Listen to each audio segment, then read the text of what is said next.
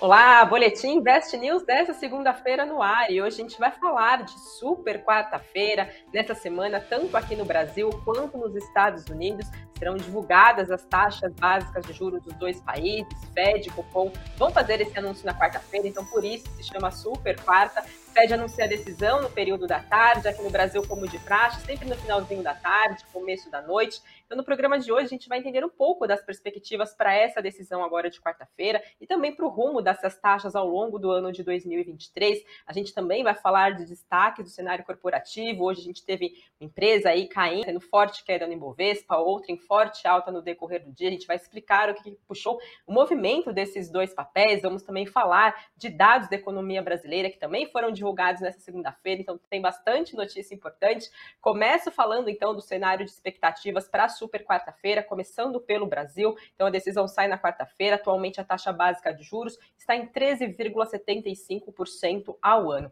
A expectativa majoritária do mercado é que seja anunciada uma manutenção dessa taxa na quarta-feira. Lembrando que o país está nesse patamar de taxa desde a decisão de setembro do ano passado. Naquele mês, o Banco Central elevou a taxa básica de juros do país de treze vírgula vinte e cinco por cento ao ano para treze vírgula setenta e cinco por cento ao ano, e assim seguiu na decisão de setembro, na decisão de outubro, na decisão de dezembro, e agora a expectativa, então,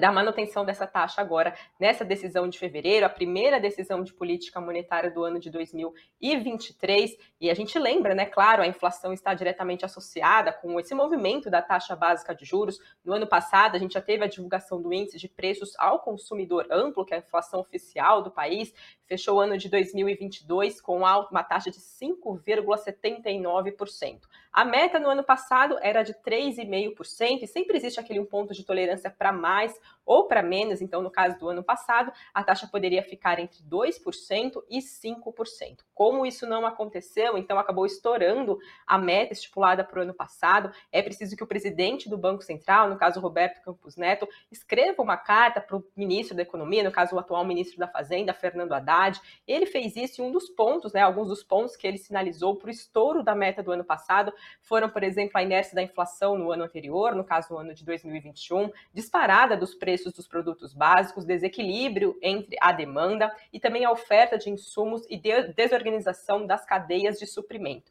E ele também destacou que outro ponto que ajudou a acelerar a inflação no ano passado foi a melhora do mercado de trabalho aqui no país. E ele também destacou nessa carta que agora para dois mil e vinte e três a inflação ainda deve se manter superior à meta por causa da hipótese de retorno da tributação federal sobre o combustível nesse ano e o efeito da inércia de inflação do ano de dois mil e vinte e dois. Então, falando agora das perspectivas para essa decisão de quarta-feira aqui no Brasil pelo Copom, Gustavo Sung, que é economista da Suno Research, ele diz projetar também uma manutenção de treze vírgula setenta e cinco por cento ao ano na decisão dessa quarta-feira, e que caso não aconteça de nada mais grave no decorrer da economia brasileira, o corte na taxa básica de juros brasileira deve acontecer a partir da decisão de agosto ainda de dois mil e vinte e três. Ele destacou cinco pontos de riscos que podem acabar impactando a dinâmica da taxa de juros aqui no país. Entre eles estão o retorno de impostos federais, aumento de gastos, o arcabouço fiscal, cenário internacional e também expectativas para a inflação brasileira. Ele apontou também que o arcabouço fiscal e a reforma tributária continuam sendo pilares importantes para a redução da taxa básica de juros aqui no país. E ele afirmou também que o Copom não deve alterar o plano de voo da política monetária brasileira na espera de analisar quais são os efeitos cumulativos do ciclo de alta da taxa de juros na economia brasileira, né, que a gente veio acompanhando nas últimas decisões do Banco Central, e que os próximos meses vão ser importantes para então entender a dinâmica da inflação e dos juros aqui no país. Ativa Investimentos também comentou essas projeções agora para essa quarta-feira, também tem expectativa de manutenção de treze vírgula setenta e cinco por cento ao ano, e diz que as perspectivas de alta para a inflação agora em dois mil e vinte e três acaba encomendando um tom mais duro no comunicado da autoridade monetária, do caso do Banco Central, que sempre sai depois da divulgação da taxa básica de juros, que deve acabar refor- é, reforçando o compromisso com a atribuição do regime de metas aqui no país e também da inflação, regime de metas de inflação brasileira, além também de sinalizar uma deterioração das expectativas fiscais. Eles ainda apontaram que o Banco Central brasileiro só deve iniciar o processo de corte na taxa básica de juros quando então tiver certeza que a inflação aqui no país deve estar numa trajetória estável em direção à meta e sem grandes choques que façam mudar então a rota no caminho das expectativas para a taxa de juros brasileira. Agora falando um pouquinho do cenário dos Estados Unidos, por lá a perspectiva é que tem elevação da taxa básica de juros, tem um consenso de mercado projetando uma alta de zero vírgula vinte e cinco ponto percentual, alguns economistas sinalizando que pode vir uma alta de zero vírgula cinco ponto percentual. Atualmente a taxa básica básica de juros por lá está entre quatro vírgula vinte e cinco por cento e quatro vírgula cinco por cento ao ano. Banco Central norte-americano chegou a fazer quatro altas consecutivas, zero vírgula setenta e cinco ponto percentual na taxa básica de juros, para lidar com o avanço da inflação por lá, que chegou ao maior patamar em quarenta anos. A gente lembra, né, também, claro, traz aqui os índices de inflação por lá, recentemente foram divulgados dois, saiu o índice de preços ao consumidor, o chamado C P I, que avançou zero vírgula um por cento em novembro, foi o dado mais recente divulgado, depois de uma alta de zero vírgula quatro por cento em outubro, e esse dado veio abaixo da expectativa do mercado, que esperava um avanço de zero vírgula três por cento. Então, no acumulado de doze meses, com esse resultado de novembro, o C P I foi de sete vírgula um por cento. Outro dado recente que saiu de inflação dos Estados Unidos e que é o favorito do Fed, então, para acompanhar como é que está o cenário inflacionário no país, né? Banco Central norte-americano acompanha o mercado, como que está a inflação, mas também como é que anda o mercado de trabalho. Então, esse outro dado de inflação é o índice de preço para gastos ao consumo pessoal, chamado P C I, que ficou em zero vírgula um por cento no mês de dezembro. Com esse resultado, no acumulado de doze meses, encerrado em dezembro, então esse índice ficou em cinco por cento. Agora, trazendo as projeções então para essa decisão de quarta-feira do Banco Central norte-americano, o economista Felipe Simões, que é diretor da W T I Asset, ele diz que esse percentual de zero vírgula vinte e cinco ponto percentual da expectativa majoritária do mercado, se caso, né, for essa decisão do Banco Central norte-americano, isso pode ser um bom indicativo de que realmente o Fed está desacelerando o ritmo de crescimento da taxa de juros norte-americana e que provavelmente deve parar nos cinco vírgula cinco por cento ao ano. E que, de modo geral, isso é bom para o mundo, porque é um indicativo de que o Fed está confortável com o nível de inflação por lá atual, né, da taxa de juros, e que a taxa de juros é suficiente para conter a inflação nos Estados Unidos. E que para o Brasil e para o restante do mundo, essa taxa, a taxa de juros americana acaba sendo uma referência para as demais taxas de outros países, para outros bancos centrais de diversos países do mundo. Então, se realmente acontecer essa elevação de zero vírgula vinte e cinco ponto percentual, acaba sendo uma sinalização de que outros bancos centrais podem começar a reduzir o seu aumento de juros, e até no caso do Brasil, que já está mais perto do, já está aí perto do seu fi, fim do seu sinal de do seu fim de ciclo de alta, no caso, né?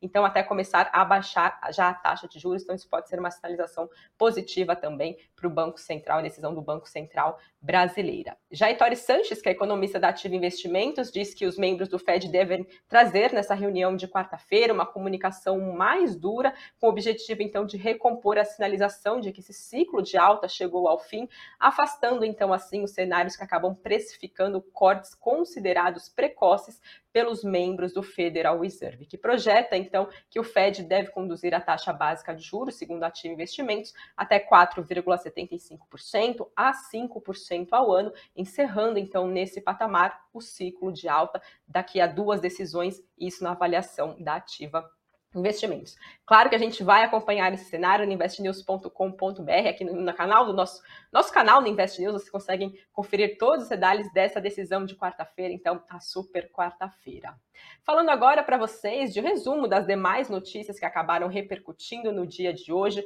começando pelo Boletim Focus, como na segunda-feira, sempre o Banco Central acaba divulgando esse documento com as perspectivas do mercado financeiro, para dólar, para inflação, para Selic. Então, o que, que teve de novidade no boletim dessa semana? Mais uma vez, o mercado financeiro elevou a sua projeção para a inflação, tanto nesse ano quanto para o ano que vem. Para esse ano foi a sétima semana consecutiva de, eleva- de elevação na projeção, então o mercado financeiro passou a projetar para dois mil e vinte e três agora, que a inflação fica em cinco vírgula setenta e quatro por cento. Na semana passada, a projeção estava em cinco vírgula quarenta e oito por cento. Já para o ano de dois mil e vinte e quatro, a projeção subiu pela segunda semana consecutiva, indo a três vírgula noventa por cento. Na projeção da semana passada, estava em três vírgula oitenta e quatro por cento. Lembrando que o centro da meta de inflação para esse ano é três vírgula cinco por cento e para o ano de dois mil e vinte e quatro é de três por cento, também com aquele ponto e meio de tolerância para mais ou para menos. Em relação ao P I B, também houve uma leve alteração na projeção, melhorando em zero vírgula zero um ponto percentual, então a perspectiva para o P I B agora para esse ano de dois mil e vinte e três é de zero vírgula oitenta por cento e para o ano que vem a projeção foi mantida em um vírgula cinquenta por cento. Em relação à Selic, não houve alteração na projeção, permanecendo em doze vírgula cinco por cento para esse ano e nove vírgula cinco por cento para o ano que vem. O que saiu também na, de dado da economia brasileira nessa quarta-feira foi o I G P-M, o índice de preços mercado, considerada a inflação do aluguel, que avançou zero vírgula vinte e um por cento agora no mês de janeiro de dois mil e vinte e três, é, segundo dados que foram divulgados pela Fundação Getúlio Vargas. Esse resultado veio abaixo das expectativas do mercado, que esperava uma elevação de zero vírgula vinte e três por cento. Esse é o segundo mês consecutivo de alta do I G P-M. No mês de dezembro, ele variou zero vírgula quarenta e cinco por cento. Então, com esse resultado agora de janeiro, I G P-M tendo acumulado de doze meses, três vírgula setenta e nove por cento.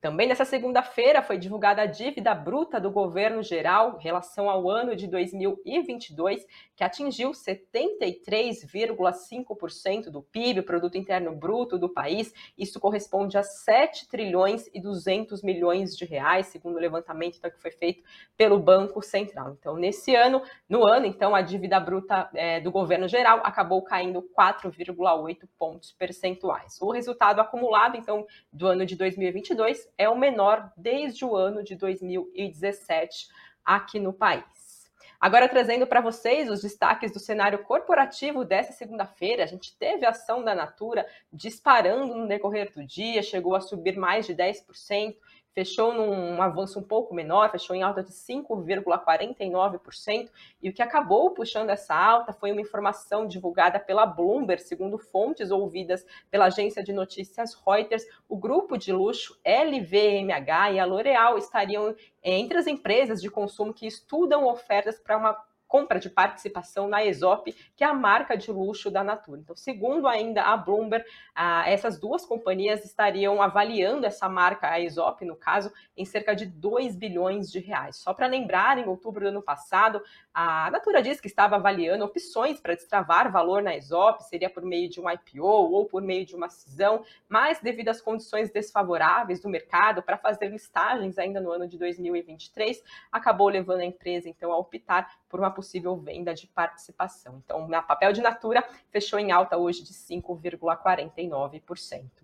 Outro destaque do dia também do cenário corporativo foi a Petrobras, que informou que recebeu um montante de um bilhão e trezentos milhões de reais referente ao complemento de compensação firme do exercício do ano de dois mil e vinte e dois, do bloco de Cerna. Esse bloco é uma plataforma de exploração de pré-sal na bacia de Campos. E a estatal disse esperar receber a totalidade de pagamentos até o dia trinta e um, então, de janeiro, agora de dois mil e vinte e três. Petro Recôncavo também está entre os destaques do dia, anunciou um contrato de compra e venda para compor o portfólio de suprimento de gás natural da Sergipe Gás, a Sergas. A empresa informou que esse contrato tem vigência de dez anos a partir, então, da assinatura dele. Analistas da Levante Investimento disseram que a Petro, a Petro Recôncavo ela vem se posicionando como uma pioneira no novo mercado de gás brasileiro e que está passando por uma abertura, esse mercado, né, no caso, depois da promulgação da nova lei do gás, isso foi no ano de dois mil e vinte e um. E que foram diversos contratos assinados desde então, tanto para distribuidor estadual como também para consumidor livre,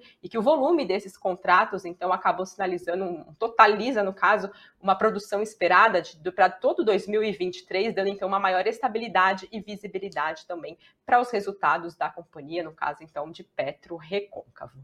Falo também da Raízen. As ações da companhia chegaram a recuar quase seis por cento ao longo dessa segunda-feira, isso porque depois de um anúncio de uma movimentação significativa do, dos papéis da companhia para venda de cerca de trezentos e trinta milhões de ações. Segundo analistas da X P, esse leilão era para a Edera, que é uma, de um ex-controlador da Biosev, fazer a venda da sua participação total na Raízen. Eles disseram, esses analistas da X P Investimento, que a venda total dessa fatia da da Edera é resultado de um acordo desse tamanho e também esse nível de preço acaba dando uma leitura negativa para a Raízen, mas que é preciso entender e ter esclarecido qual é a razão que está por trás dessa venda, desse movimento, se é preocupações macro, como por exemplo com incertezas relacionadas à política de preços da Petrobras, ou algo mais específico envolvendo, então, no caso, a companhia, a, companhia, a Raízen em específico. Então, hoje, o papel de Raízen fechou em queda de quase cinco por cento. E já que estou falando já do desempenho dos papéis do Ibovespa, né, já trago para vocês o fechamento do mercado de hoje. Ibovespa fechou em queda de zero vírgula zero quatro por cento aos cento e doze mil duzentos e setenta e três pontos, dólar em alta de zero vírgula zero seis por cento a cinco reais e onze centavos e Bitcoin recuando mais de quatro por cento por volta das seis horas da tarde de hoje aos vinte e dois mil seiscentos e noventa e nove dólares. Agora, falando das maiores altas e quedas do Ibovespa, os papéis que compõem o principal indicador da Bolsa Brasileira, Arezzo liderou as altas, avançando mais de seis por cento, Natura subindo cinco vírgula quarenta e nove por cento e Pets com um avanço de quatro vírgula quarenta e seis por cento.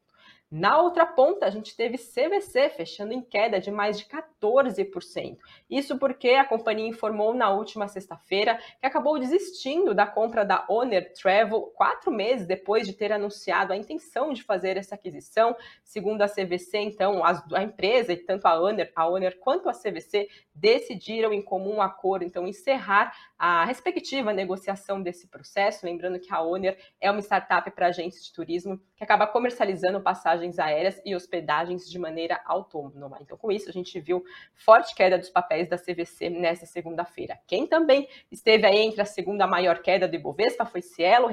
caindo quase cinco por cento, e Raízen com recuo de quatro vírgula setenta e oito por cento. Esses foram os destaques dessa segunda-feira. Então, claro, convido vocês a seguirem aqui na programação do Invest News, semana de decisões importantes de política monetária, cenário corporativo também, sempre com diversas notícias relevantes. Então, acesse nosso site, invest news ponto com ponto b r, se inscreva no canal caso ainda não seja inscrito. Eu desejo uma ótima noite para vocês e até uma próxima edição do Boletim. Tchau, tchau!